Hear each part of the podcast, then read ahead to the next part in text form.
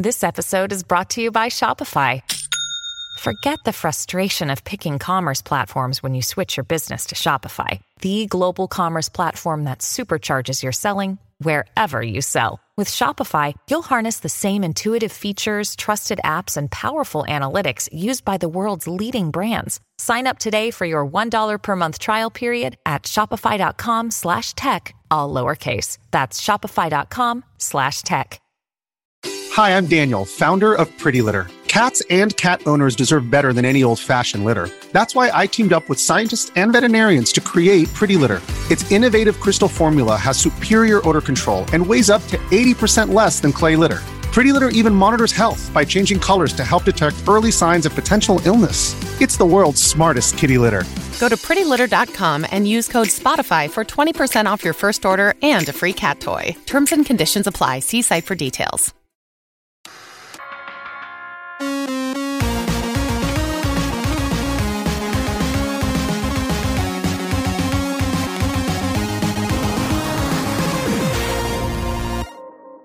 Everybody, welcome to this week's Roundup. No special announcements or anything, so let's jump right in. First up, the game Tengai Makyo, aka Far East of Eden, just got a full English translation, care of Lipemco Translations.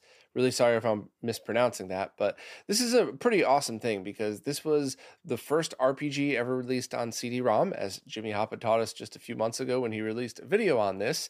And also, this is the one of the only games in the series to get an English translation. I believe the only other one was a Neo Geo fighting game, and that wasn't a full RPG game.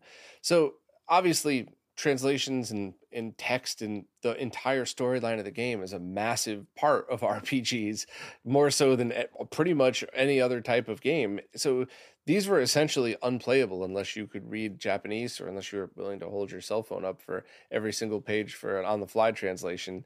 But uh, so this is a pretty awesome thing and a pretty big deal.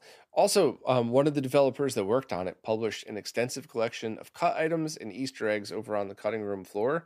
So this is just one of those things where if you're into RPGs at all, at the very least, check out Jimmy Hoppa's post. If you're into this game or if you're more curious about it, absolutely watch that awesome video he released a few months ago, which is also linked in the post.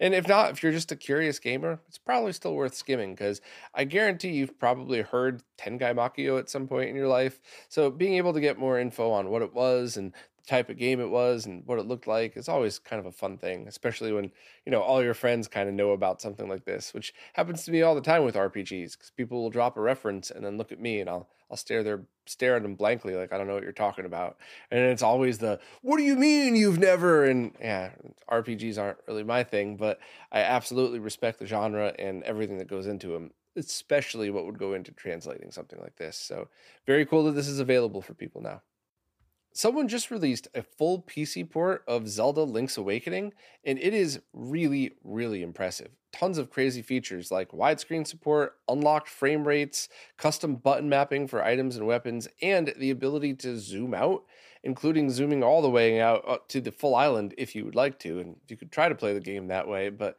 it was just an unbelievable port, and it included source code for it. There's just eh, so many things you could do with this. And I just got a chance to play it for a few seconds and it was so impressive. And it's something that I really want to make time at some point to go back and play. I really liked the original as a kid. I played it on the original Game Boy. That's how old I am.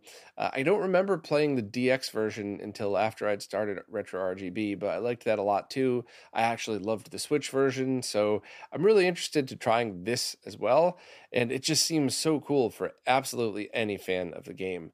Um, now, of course, you know, Nintendo put out a cease and desist and deleted the page, but there was enough time for everybody to download it and it's uploaded in many many many different places so you know that should be expected and it always kind of makes me roll my eyes when people are like oh well of course big nintendo stepped in to crush it yeah of course you can't redistribute a version of their intellectual property that they're still selling a version of on the shelves and obviously the person who made this planned for all of this because uh, the way they set this up, the way the source code was in there, the way the release was done, um, it's not somebody that was naively thinking, well, maybe Nintendo will forgive me for this.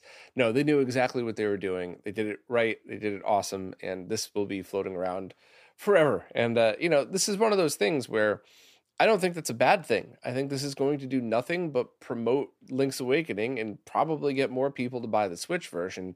And Nintendo probably thinks so too, but they can't just let this sit up on normal servers. So I completely understand all sides of this, and it's just really exciting. So uh, if you want to see more info on this, um, or even the trailer, check out Donald's posts, uh, and you know just some creative searching, and you should definitely be able to find the download. Next up, Greg from Laser Bear just released a wall mount kit and a fan kit for the RetroTink 4K, and you probably don't need the fan kit. No disrespect whatsoever to Greg. I just want to make sure I'm clear about that. I'll give details in a second. But first, the wall mount is $40, comes with absolutely everything you would need, and it's just the perfect addition if you're looking to mount the Tink 4K somewhere, whether it's in a, a rack or just on your wall behind your setup or whatever. If you're looking for a wall mount, it's the, probably the perfect thing to look for for now. Um, there's also cable relief uh, or strain relief in back, um, places to put cable ties. Greg really thought this one through, and it definitely came out great. Also, there's a fan kit, which is about 30 bucks for the fan plus the kit. You have to buy them separate, but Greg sells them both. I think this was cool just because that way, if you happen to have one of these fans laying around, you don't need to buy it. Uh, but most of us are not going to, so you can just buy them all in the same place and save on shipping.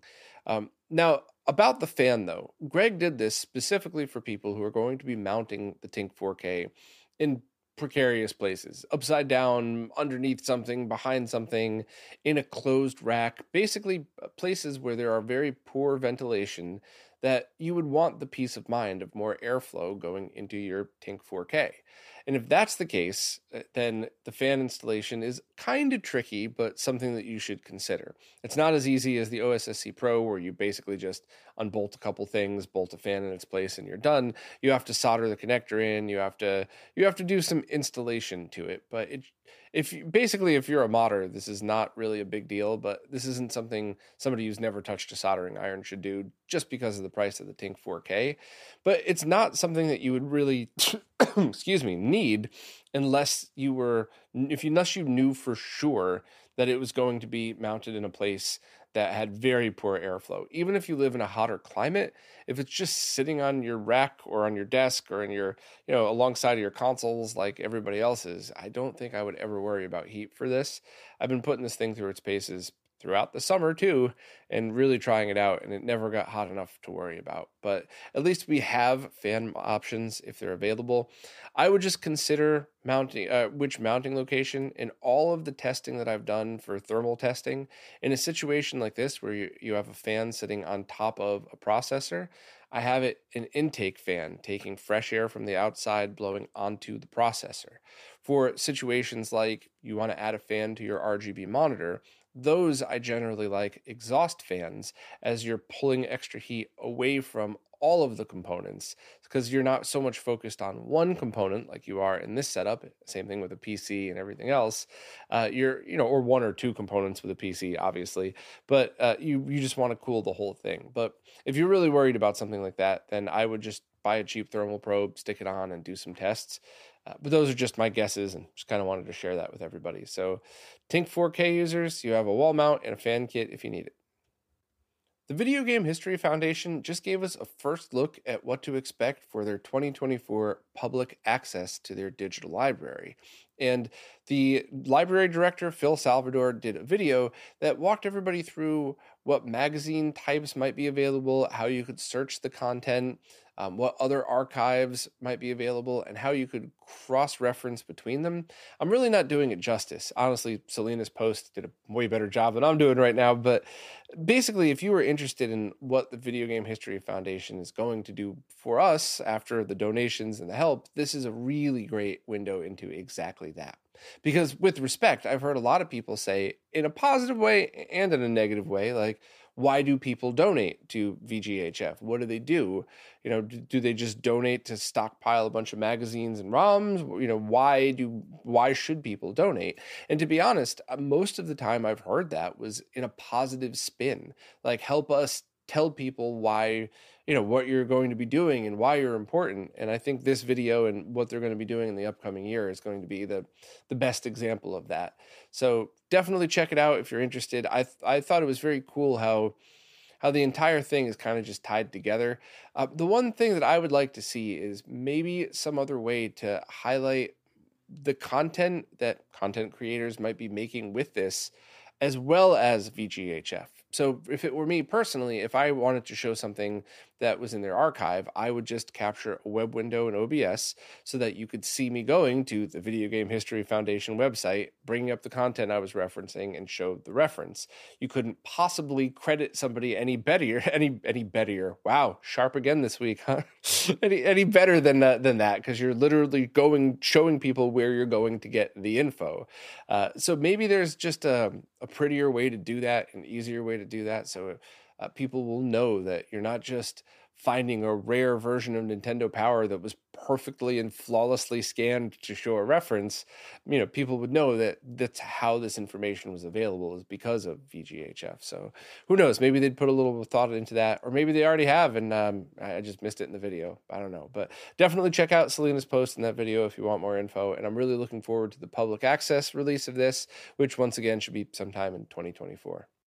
When you need mealtime inspiration, it's worth shopping Kroger, where you'll find over 30,000 mouthwatering choices that excite your inner foodie. And no matter what tasty choice you make, you'll enjoy our everyday low prices, plus extra ways to save, like digital coupons worth over $600 each week. You can also save up to $1 off per gallon at the pump with fuel points. More savings and more inspiring flavors make shopping Kroger worth it every time. Kroger, fresh for everyone. Fuel restrictions apply.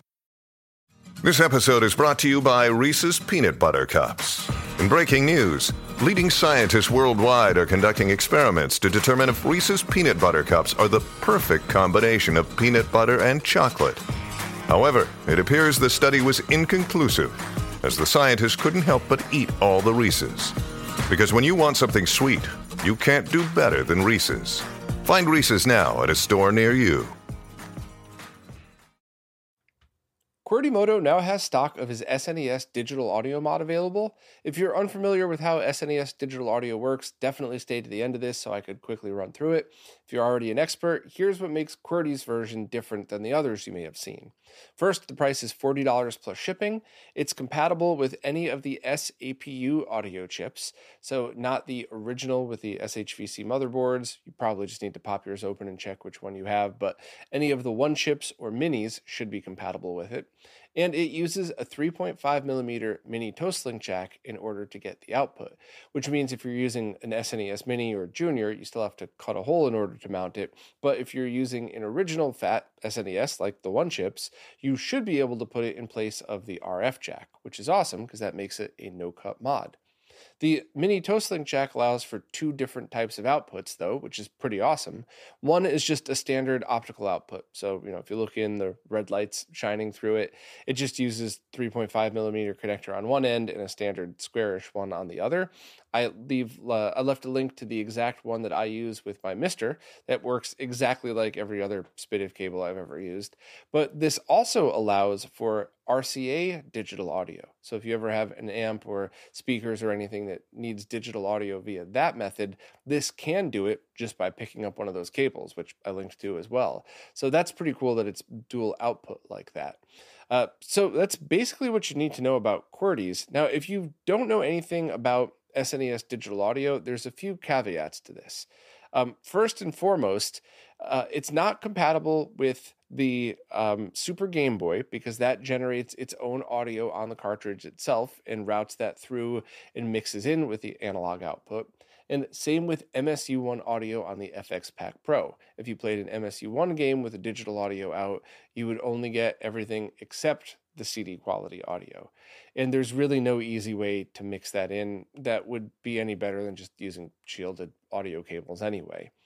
Um, now, every other game that you would play off of the FX pack would work perfectly.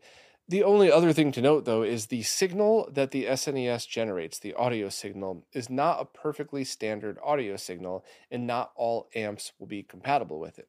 So I've had so many amps, speakers, and everything else that just worked perfect and I ran into one or two that just did nothing when you plugged in the SNES digital audio. So it's just something you got to deal with. I've had friends that had the opposite. They tried five or six amps, including just going to buy some crappy ones at Goodwill just to see if it worked. And one out of the six worked. Uh, so it's really kind of hit or miss. So I always thought it was worth it, and I the the biggest reason I thought it was worth it was for the lack of any analog noise whatsoever. And anybody that's ever used MiSTer through, uh, especially like the Retro Castle case, which has a really nice DAC in there, even a, pretty good audio DAC as well. If you plug it through an amp, uh, you're going to sound like awesome analog audio. But if you use the mini Toslink jack and you get digital audio out of it, it is very different. Some people like it, some people don't. It's really up to you. Uh, I think it really just depends on the situation. Sometimes crystal clear audio is awesome, and other times the warmth of the original is probably something that adds to it.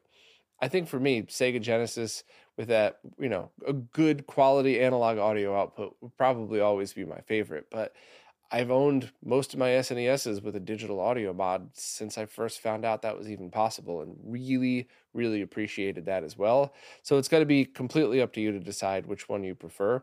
But check out the post if you're interested. And if you want to hear more from QWERTY, we did a couple of interviews. The first one, I, I screwed up the audio. So he kind of came out sounding like Kylo Ren. But this one, this one's better. So if you want to hear more from QWERTY, either search any podcast app for Retro RGB qwertymodo or just click on the video right here. Now it's time for this week's MiSTer Updates, care of Lu from Lu's Retro Source as usual, I'm just going to skim through these and give my thoughts where I feel like. But if you want visual examples and more details, please check out Lu's video. First up, Uberyoji just released the boot ROM he's been working on for the PlayStation Core, so you can get that and all the other ones that he's made right on GitHub or by adding a line to Downloader INI. These are great for people that just want boot animations when they're co- uh, when they're core loads, but also I think it's something that all people who stream with the MiSTer should consider because that way every time you switch cores or you load up a core or something, you have something for your audience to look at. You don't want a stream with a whole bunch of black screen dropouts like you know my streams. so loading these things up, uh, I think is a really good thing. I think you should probably figure out how to do it. I am very embarrassed to say I haven't had time to do it yet. So I'd love to figure out a way to just easily add this, just to have them all kind of start. I wonder if there's a way to do that through update all. Maybe that's something that could be added so that you could have it automatically add them whenever Uber, Uberyoji makes them and have them auto boot for each core after they download. I, I don't know. I'll have to look into that a little bit, but definitely something that at the very least streamers really need to take a look at, but everybody else might be interested in as well. Next up, Anton Gale showed off a screenshot of the in development Exidy2 core and its 6502 CPU implementation is running on Targ ROM code correctly. So this is still an in development thing, but Anton always likes to show steps in real time, which I personally think is awesome. So thanks, Anton. Next up, there are two games uh, for the next MiSTer FPGA Discord challenge DOS Classics, Dangerous Dave in the Haunted Mansion, and Slordax. So if you're uh, a DOS fan and you're in the MiSTer Discord and you want to participate in the game challenge, definitely check that out. Next, Pixel Cherry Ninja conducted a, another interview, this one with MiSTer Add-ons. Uh, if you're interested in learning more about them, check out the interview. No word if there's a name or face reveal yet. Uh, next, the N64 core has fixed a bug that used to crash games developed on the open source LibDragon development library. One of those games is Xenocrisis. So basically, another week and another awesome addition from Robert. So thank you very much for continuing the work on this. Next up, Wizzo looks to be working on adding more cool features to the NFC support keep saying NFT. I don't know why. NFC, like Charlie, Nate, Fred, Charlie, NFCs. Uh, but this one is the uh, ability, or one of the things that are showed off is the ability to create new tags from the game search results, which would be a really cool time saver. So I would love to, at some point next year, check out NFC stuff and uh, see how I could integrate that into my MiSTer setup. But anybody that's been at my house recently knows that my MiSTers are always in many pieces for all of the tons of projects I'm working on with. Uh, next, to Track 17 teased some upcoming announcements for the FPGA gaming and arcade community, and it looks like there's at least some CPS2 announcements coming because there's a picture of the CPS2 screen shown, or the CPS2 chip was shown. Next, Hotego has a thread talking about the new approach that's being used to implement the Neo Geo Pocket CPU. He got fed up debugging the former CPU design and now is much more confident in using the new approach. So definitely check out the thread if you like reverse engineering talk or basically just if you like knowing how these cores get to be made. These are a lot of work goes into these, and I, I really appreciate all of them. And I'm definitely looking forward to trying out the Neo Geo Pocket Core when it's ready. And lastly, if you're in the Houston, Texas area, the Mars team said that Texas Showdown 2024 is going to also have a Mars demo there. So you should be able to to check that out if you're going to the fighting game event. So that's it for this week. Uh, Lu is going to be on vacation and taking the next two weeks off. So we'll see him in January 8th, I believe. His next video will be posted. So, as always, thank you so much, Lu, for doing this for us. I, there's no chance I could keep up with all that, MiSTer News. So, enjoy your vacation, rest up, have fun, and we're looking forward to seeing you when you get back. My Life in Gaming just posted their review on the Analogue Duo. And it kind of mimics what I always say about Analogue consoles. If you're looking to use your original cartridges, or HuCards in this case, and your original discs, then this is definitely something that you should consider, especially if you were looking to buy an original Duo but don't want to worry about leaking capacitors and CD ROM drives and all the headache that goes into those. And in fact, if you were looking to start from scratch and you didn't even own an original Duo, this would be far, far cheaper than trying to find one, having it restored, and all that other stuff. However, uh, the EverDrive doesn't fit unless you take the case apart on it. Uh, I believe one one reviewer tried to put it in backwards and blew theirs out or something, which I can't believe they admitted that in the review. They shouldn't be doing reviews if they did that. Uh, and also, you know, there's no jailbreak out for it yet. And there, while the overall menu system and everything is pretty cool, it wasn't everything you would want from a fully featured, holy crap, this is everything I need from a duo type of setup. And I don't mean that with disrespect. I just always like to put this stuff into context. If you want ROMs and ISOs in every option imaginable, get a MiSTer. If you want to use your original stuff, then this seems like a very good option. Uh, Mark did a, a, really detailed and absolutely awesome post um, that I'm not doing justice. The video was excellent as well. I watched every minute of it, and it just, in fact, the video was so good. I was going to do a live stream. My one of my friends uh, asked me to occasionally get Analogue stuff because of time zone things. And I have one of them sitting right there, and I think I'm just going to ship it on over. I don't think there's anything I could possibly check out or add that My Life in Gaming didn't cover in this. So if you're interested, I, I strongly recommend reading the post, checking out the video, and basically getting it every way you possibly could because this sums up everything you would need to know about it. I guess the only other thing that's kind of a little bit of a spoiler, but they show it right away, is the color of the white is meant to match the original coloring of the off white PC Engine. It's not like a bright white color, which definitely surprised me and certainly wasn't what I expected when I placed the order for my friend. So we'll see how that all goes. But yeah, I mean, I, I don't mean any disrespect by any of the things that I just said. If anything, every word I just said were compliments in that, you know, yeah, this is something for people that want to use their original stuff. I believe CDRs work and CDRWs work as well, I think. Uh, but that's, you know, that's, you would have to add some pretty pretty crazy protection to have that not work. It would be silly for that. But so at the very least, you'd be able to play like the Rondo English translation or something on uh, any of that stuff that's that's out there and hacked. But I do think that this is an awesome device. It looks cool. I think um, I just don't think it's for MiSTer people. I, I, mean that with love. If you want every option, you have that. You have that ability. If you want all original hardware because you just want the original experience, that's certainly a, a more expensive but an option. And if you want something that's kind of in the middle, that's what this is. So I think the price is fair, the features are fair, and I think it definitely hits its market. Um, it just would have been very cool if Open FPGA was in this because could you imagine having access to the CD-ROM drive as well? Can you imagine being able to i, I don't know. I, I, just i was definitely disappointed when that was not included so we'll see. Well that's it for this week. As always thanks to everybody who watches listens plays nicely in the comments and especially thank you to everybody who supports in absolutely any way because it really is you who is keeping all of this going. So thank you all so much and i will see you next week. This week's roundup is brought to you by neo paradigm entertainment connecting Southeast Asian influencers with opportunities in the West.